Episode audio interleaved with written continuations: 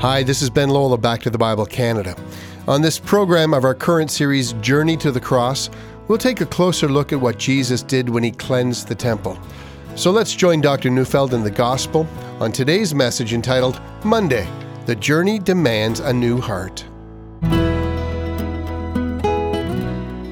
In ancient Israel, Passover was part of the Feast of Unleavened Bread. When God granted Israel deliverance from Egyptian slavery, the deliverance of God came suddenly. After the angel of death had killed all the firstborn of Egypt, out of fear, the Egyptians urged Israel to leave as quickly as they could. Get out, they said, lest all of us die. According to the command of God, all the Israelites then asked the Egyptians for gold, silver, jewelry, and clothing, which the Egyptians, being terrified, gave them everything they asked for. The Bible says Israel literally plundered the Egyptians. Israel then left so quickly with such haste, they didn't even have enough time to properly prepare for their food. So they took dough that had not yet been leavened. And the wonderful truth is this when God rescues his people, he does so suddenly, abruptly, they're set free. From this developed a tradition, a tradition that came as a result of the command of God. When Israel would celebrate the Passover, they did so with unleavened bread. They would, in preparation for Passover, go through their homes and clothing, making sure there was not one piece of yeast in their homes. This preparation for Passover was infused with an additional meaning. The prophet Hosea would speak about idolatry as leaven, an evil, pervasive influence in Israelite culture that worked its way through everything. Amos the prophet speaks in a very similar way. He recounts Israel's sin, and then after sinning, he says, Israel would simply go through the ritual of their offerings, but, says Amos, this is as if they had offered to the Lord leavened bread, that is, unacceptable offerings. And so the idea of leaven in Passover bread became a symbol for evil. So preparing for Passover by removing leaven from your house was symbolic of preparing for Passover by removing all that was impure or unholy or displeasing to God on the Passover. On the day after Palm Sunday, Jesus was about to show Israel and the temple as a whole that they had not really done this for a long time. They were desecrating the Passover by their moral yeast. And so Monday marks the day in which Christ journeyed to the cross, shows us that his journey demands a new heart. Jesus has spent the night after Palm Sunday back in Bethany. It's now Monday, and he walks the three kilometers back to Jerusalem, but this time there are no crowds lining the way. Mark tells us that he was hungry. Now, had he not eaten? Well, we don't know because we weren't there, and Mark doesn't tell us, so we don't know. But we know that he sees a fig tree and leaf from a distance. And we know he walked up to the tree looking for figs. And finding none, he curses the tree.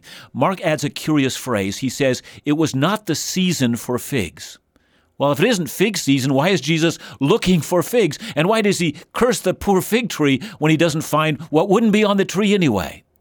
Matthew indicates the tree withered at once, and Mark makes it sound like it only withered the next day. That's on Tuesday. But the two accounts are easily harmonized. It must have been clear from the very moment Jesus cursed the tree that it died instantly. The disciples can visibly see a miracle. But the next day, the effects of a dead tree were completely apparent. The tree had altogether dried up.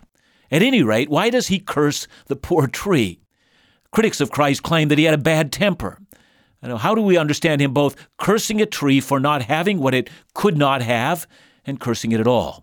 We know that it's March or April, and it is true that figs would not begin for another six weeks. But, and I need to say here, I know nothing about fig trees, but I am told that a fig tree first leaves out, and when it does, there's a kind of a bud called in Hebrew a pagim, also called the early figs as opposed to the late figs. These pagim or early figs are a bland tasting fruit that people sometimes ate Technically, they're not figs at all, but they were called figs or were called early figs. Now, on any fig tree, if only leaves appeared without the pagim, then that tree would not have figs at all that year. That's probably an explanation of what we see here. That being said, yet why does Jesus curse the poor fig tree? I want to take you back to an earlier time in Jesus' ministry, a time when he was telling a parable which his disciples would probably have remembered. I'm reading from Luke chapter 13, where he says, A man had a fig tree planted in his vineyard, and he came seeking fruit on it and found none. And he said to the vine dresser, Look, for three years now I have come seeking fruit on this fig tree, and I find none. Cut it down. Why should it use up the ground? And he answered him, Sir, let it alone this year also, until I dig around it and put on manure, and if it should bear fruit next year, well and good, but if not, you can cut it down. According to John, this is now Jesus' third Passover in his ministry. The three years have passed and still no fruit. And if I have put this together correctly, Jesus sees this fig tree, which will bear no fruit this year, as a living parable worked out in front of his disciples. But, and this is the key question what does the fig tree represent? See, some Bible teachers say it represents Israel who have been disobedient and who are about to reject their Messiah. Now, that's a plausible explanation, but I disagree. Look at the context. Jesus has ridden into Jerusalem on Palm Sunday, and after he did that, he went into the temple, and then he went back to Bethany. The next day, Monday, according to Mark, he goes back into the temple, and as we will see, he creates sheer pandemonium in the temple. The next day, on Tuesday, he goes into the temple again, and on this day, the entire day is filled with incredible controversy between him and the Jewish religious leaders who minister, yes, in the temple. And as we will see tomorrow, his final words around the fig tree have everything to do with the future of the temple. So, from my vantage point, what Jesus is doing is cursing the temple itself. He is saying to the entire corrupt system of what the temple had become, May no one eat fruit from you again. Here you are, making sure there is no leaven in your temple, when the leaven of unrighteousness so pervades this house that I now curse it. Now, if I understand that correctly, this itself is a staggering statement, an astonishing living parable. But as of today, on Monday, Jesus' disciples don't understand, but they will.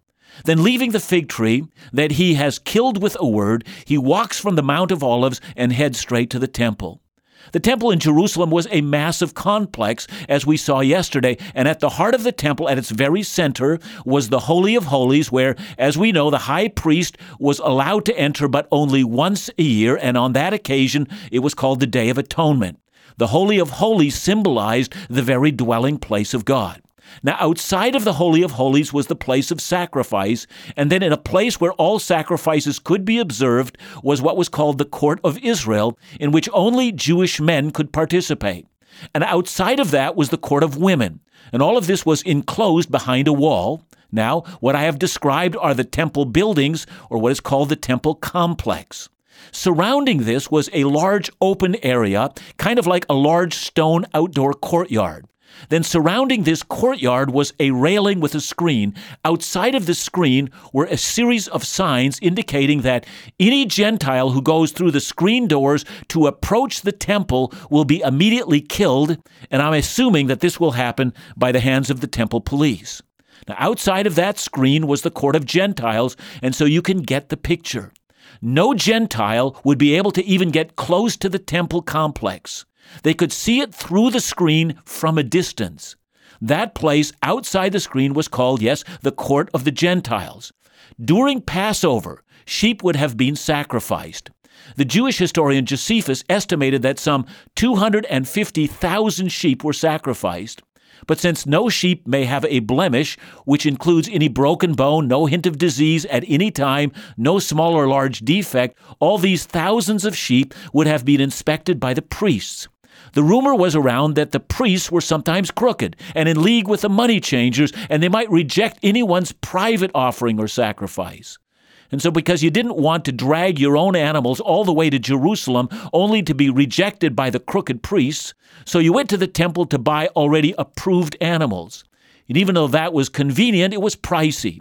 First, you had to convert your money into temple money. That's what the money changers were for. And after all, you couldn't use filthy worldly money in the temple. And you'd get ripped off doing it. It was at an incredibly poor rate of exchange. Then you could go to the next station and buy the temple animals, which were sold at greatly inflated prices. After all, the priests needed to inspect them. And so you were cheated not once, but twice. I mean, imagine the poor trying to get in on this. And Mark mentions doves on sale there. Doves were required for the purification of women and the cleansing of those who had skin diseases, and were also used by the poor who could not afford more expensive sacrifices. But that would mean that the entire court of the Gentiles would be overrun with merchants during Passover. It became a virtual stockyard attached to a grand banking scheme. So what's the problem? Well, when we come back, we're going to see that what Jesus did on Palm Sunday and what he did that day in the temple sealed his fate. It would mean that he would die at Passover. But as we have already seen, he planned that all along. When we come back, we'll see the drama of what has been called the cleansing of the temple. There's already so much we've looked at today. For example, the meaning of the cursed fig tree representing the defiled temple sheds a lot of insight into what Jesus did when he returned to the temple after his triumphant entry on Palm Sunday. As we will see after returning from the break, Jesus did not come to cleanse the temple, as is often taught, but rather to speak a prophetic word against it. Did you know recently our young adult ministry called In Doubt has launched its second generation of resources, which means that In Doubt will now feature a weekly podcast addressing critical life issues and questions that demand the attention of young people. This and all of In Doubt's new resources, articles, interviews, testimonies, videos are all supported by a brand new mobile optimized website at indoubt.ca. So if you're a young adult or know one that is eagerly seeking to know God in their lives, this is an incredible Bible engagement tool for you. You can check it all out at indoubt.ca. Now let's go back to the Bible with Dr. John Neufeld. When Jesus drove the money changers out of the temple on that Monday, he roared, My house shall be called a house of prayer for all nations. Jesus was in fact quoting from Isaiah 56, 3 to 7. Let me read it to you. Let not the foreigner who has joined himself to the Lord say, The Lord will surely separate me from his people. And let not the eunuch say, Behold, I am only a dry tree. For thus says the Lord to the eunuchs who keep my Sabbaths, who choose the things that please me and hold fast my covenant. I will give in my house and within my walls a monument and a name better than sons and daughters.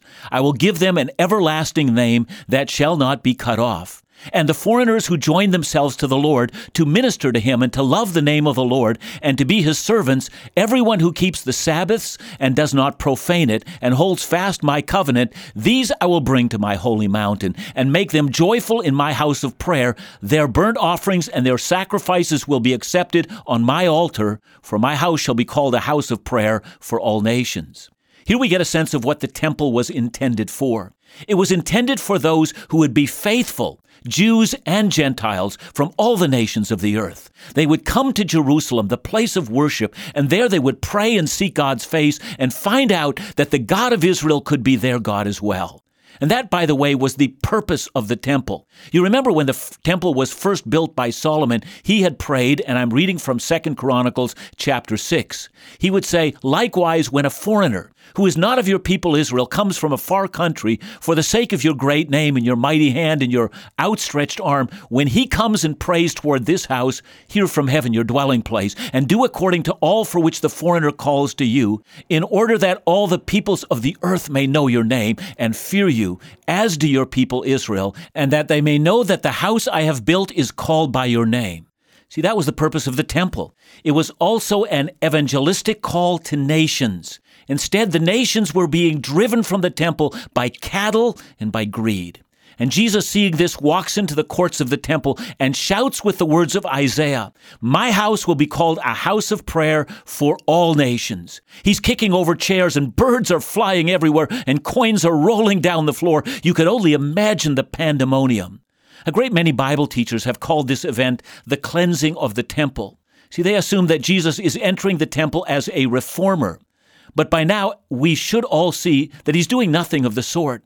If he was trying to cleanse the temple, well, frankly, he failed, for within several hours, all the tables would have been set up again, and business would have gone on as usual. And what's more, if you read John's gospel, he tells us of something extremely similar that Jesus said and did two years earlier. So this is not the first time he did this, and it never ended the temple trade then, and it wouldn't end it now. It was only an interruption for one day. Jesus didn't go into the temple as a reformer at all. He entered as a prophet. He was announcing that God was condemning the temple. He was saying, just like he said to the fig tree, May no one ever eat fruit from you again. He was announcing the reason for God's curse on this house. For this house was to be a house for all nations. And so, as God has patiently dug round that tree many times, and it still bore no fruit, now the axe is laid to the root of the tree. I need to stop here for a moment and apply this to our lives today. I hope you can all see the point of applications for Christians. If our church life is only for us, if we are happy with our present size and no longer care about the lost, for those who have no room to bind themselves to the Lord, if we find ourselves inconvenienced by reaching out to those most unlike ourselves, and only think about what we want and whether we insiders are happy, then hear me. This is the exact attitude that Jesus condemns on that day. My house is a house of prayer for all nations. May we always pray, O Lord, keep me from the attitude of excluding those who have not yet found a place before your courts. There's one more thing that happened on Monday. Bible teachers are in some disagreement as to when this happened, but I think Monday is the most natural place for a series of events that only John mentions in his gospel. I'm reading from John 12, 20 to 23, where he says, uh, Now among those who went up to worship at the feast were some Greeks. So these came to Philip, who was from Bethsaida in Galilee, and asked him, Sir, we wish to see Jesus. Philip went and told Andrew. Andrew and Philip went and told Jesus. And Jesus answered them, The hour has come for the Son of Man to be glorified. It's, it's worthy to notice that these Greeks were in Jerusalem for the Passover. We're not told if they were merely curious or whether they were converts to Judaism. If they were converts, they would have been circumcised and committed themselves to the law and then cut themselves off from their Gentile kin. Then they would have been allowed into the temple. Very few Gentiles were willing to go that far in that day. We do know that there was a technical designation given to some Gentiles who were not converts, but who loved the God of Israel. They were called God-fearers. They would not cut themselves off from family, but they loved the God of Israel. That's probably who these Greeks were. So let's understand these Greeks. They're despised among the Jews, and still they come. They hear of the triumphant ride on Palm Sunday and would have heard people expecting Jesus to crush the Gentile nations. There's no place for them in the temple. But Jesus had by then most likely driven the money changers out of the temple, and that might have intrigued these Greeks. Would Jesus allow them to see him? And they find Philip probably because the name Philip is a Greek name, even though Philip is a Jew. In spite of how they are rejected, they love the God of Israel and hearing of Jesus cleansing the temple, wonder, is it possible to see him? In other words, they will risk one more rejection in the hope there might yet be a place for them at God's table. And the minute Jesus hears this, he says, Now the hour has come.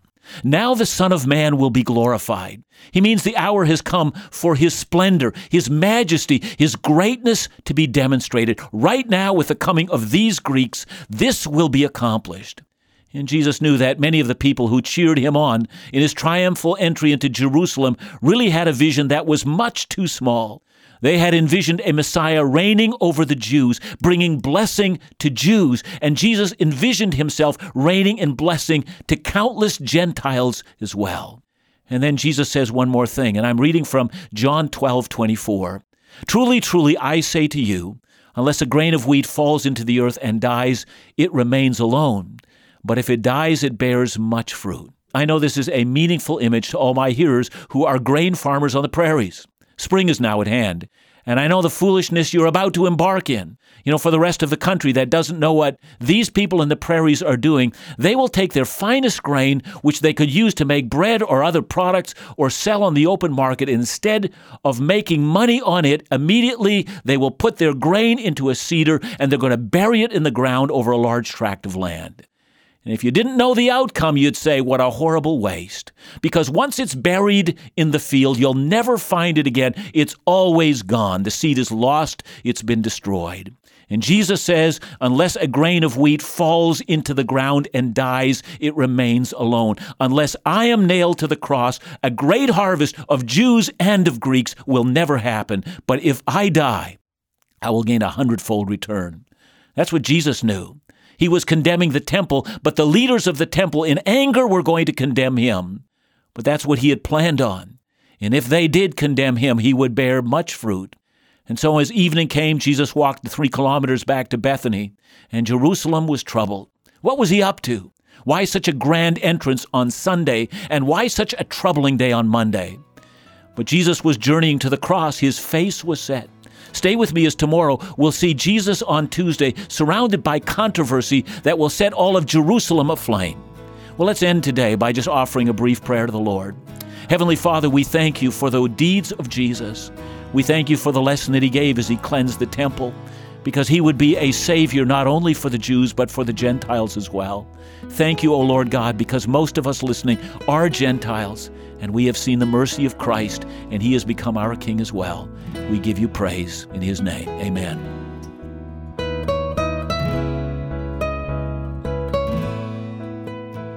Thanks again, John, for your message today. You've painted for us just a, a wonderful picture of uh, what's happening here in the temple and what Jesus is about doing.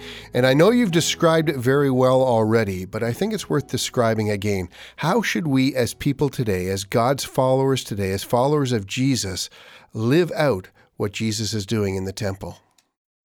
Some Bible teachers have said that the cursing of the fig tree also has another analogy based to the Levitical law, which said that trees at the edge of a field were to be left for the poor and for the alien, for the sojourner, for the foreigner who is traveling through. In other words, the blessing that God had given to Israel was to fall on the Gentiles as well. So every time we look at that fig tree, it keeps saying the same thing, and we ought to hear that. I think one of the great tragedies that can happen to any Christian movement in any country, including ours, is that we stop praying for and pleading for God for those who have not yet heard and those who are not a part of us. I think that we ought to make our worship such that we are always faithfully declaring the word, but making it appeal to those who are not yet a part of the gospel. And we ought to open our doors and our homes and our churches to make the gospel more easily accessible to everyone that can come. So I think that's the lesson to be learned. Let's never forget to reach out. Thanks, John. And we look forward to tomorrow as we continue to journey to the cross with Back to the Bible Canada.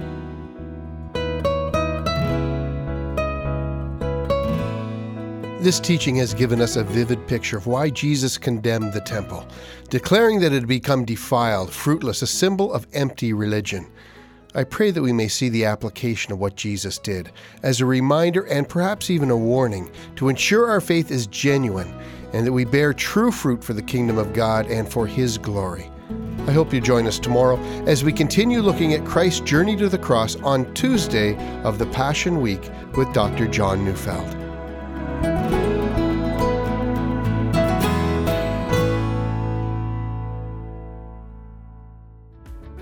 The Bible contains many passages about the topic of wisdom. Here are a few examples. James 1 verse 5 says, If any of you lacks wisdom, let him ask God, who gives generously to all without reproach, and it will be given him. Or how about Ecclesiastes 7:12? For the protection of wisdom is like the protection of money, and the advantage of knowledge is that wisdom preserves the life of him who has it. Wisdom is a critically important issue for all believers to understand and apply. Hopefully, you had a chance to listen to Dr. Neufeld's recent series on the subject called Skillful Living. Focusing on Proverbs, known as the Book of Wisdom, we learn all about what it means to live a wise and godly life. This great one week series is yours on CD today for free. So call us at 1 800 663 2425. That's 1 800 663 2425, or email us at info at backtothebible.ca.